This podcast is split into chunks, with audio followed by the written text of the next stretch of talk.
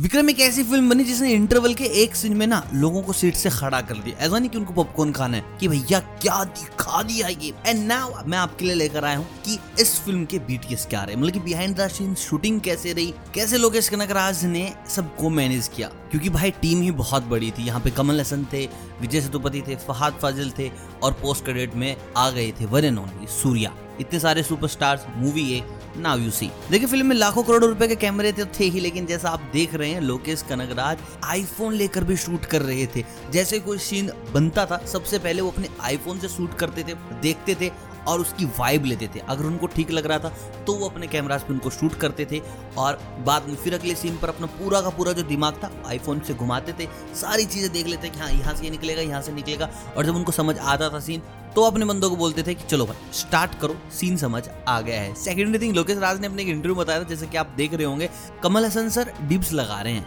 मतलब कि जिम में नहीं है नॉर्मली क्योंकि लोकेश कनक राज ने उनको कहा था कि सर इस वाले सीन में ना, आपके ट्राइसप्स का एक क्लोजअप आएगा तो थोड़ा सा ना टाइट करके रखिएगा। जैसे उसने कहा, वो घूमा और उसने देखा कि कमल हसन साहब डिप्स लगाने लग रहे हैं, ऐसे खड़े खड़े करके ताकि थोड़ा ट्राइसेप्स में शाइन आए। ये होती है डेडिकेशन एंड देखिए, लोकेश कनगराज डायरेक्टर होने के साथ साथ कमल हसन के बहुत बड़े फ़ैन भी हैं। तो बहुत बार लोकेश राज खुद जाते थे कमल हसन के पास क्यों कोई और नहीं जाएगा, मैं जाऊँगा। और उनके कपड़े वगैरह ठीक करते थे और बाद में आके स्टाफ के साथ हँसते थे कि, देखो मैंने ना कमल हसन साहब का भी कोल्डर पे हाथ लगाया, मैंने टच किया शोल्डर टच किया। तो छोटी छोटी चीज़ें उनको बड़े मज़ेदार लगती थी।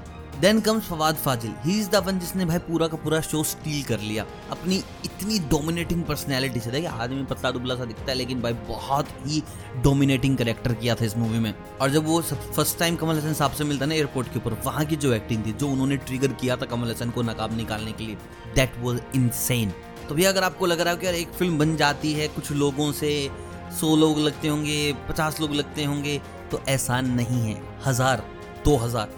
कई कई बार तो बाहुबली जैसी फ़िल्मों में सात सात हज़ार लोगों की ज़रूरत पड़ जाती है। और कनगरा साहब का कहना था कि मेरे लिए सबसे ज़्यादा चैलेंजिंग था विजय सेतुपति के साथ काम करना, क्योंकि ही इज़ द वन जिसने भाई मास्टर में भी काफ़ी ज़्यादा परेशान किया, क्योंकि जब भी मैं इसको सीन समझा के आता, ये करता। और हर बार मेरे को लगता कि मैंने सीन गलत समझाया है। ये जो कर रहा है, वो बिल्कुल सही है। मैं जो बता के आया, वो निहायती बेकार। उसके बाद फिर मैं कोई भी सीन बताता एंड देन जब भी ये करते तो ऐसा लगता कि हाँ ये तो ऐसा होना चाहिए था, मैंने तो गलत बताया है। उसके बाद हमने वजह सेतुपति को बताना ही बंद कर दिया कि भाई, ये स्क्रिप्ट है, ये वाइब है, जैसा तू करे, वैसा ठीक है, मैं तो बताने आ ही नहीं रहा। तो दोस्तों यार, इतनी सारी मेहनत के बाद बनती है एक मूवी और हम बस एक रिव्यू पढ़ के देख के सोच लेते हैं कि नहीं देखेंगे और देखेंगे। भैया, जाओ और सिनेमा को एक्सपीरियंस करो, जियो उसके साथ। तब समझ में आएगा कितनी मेहनत लगती है, कितनी नहीं। बाकी आप मुझे कमेंट करें, कैसी लगी आपको behind the scenes of Vikram बाकी मिलता हूँ बहुत जल्द तब तक आप सभी को अलविदा। बाकी और किसी मूवी के बिहाइंड द सीन देखने तो कमेंट करके बता देना। मिल जाएँगे।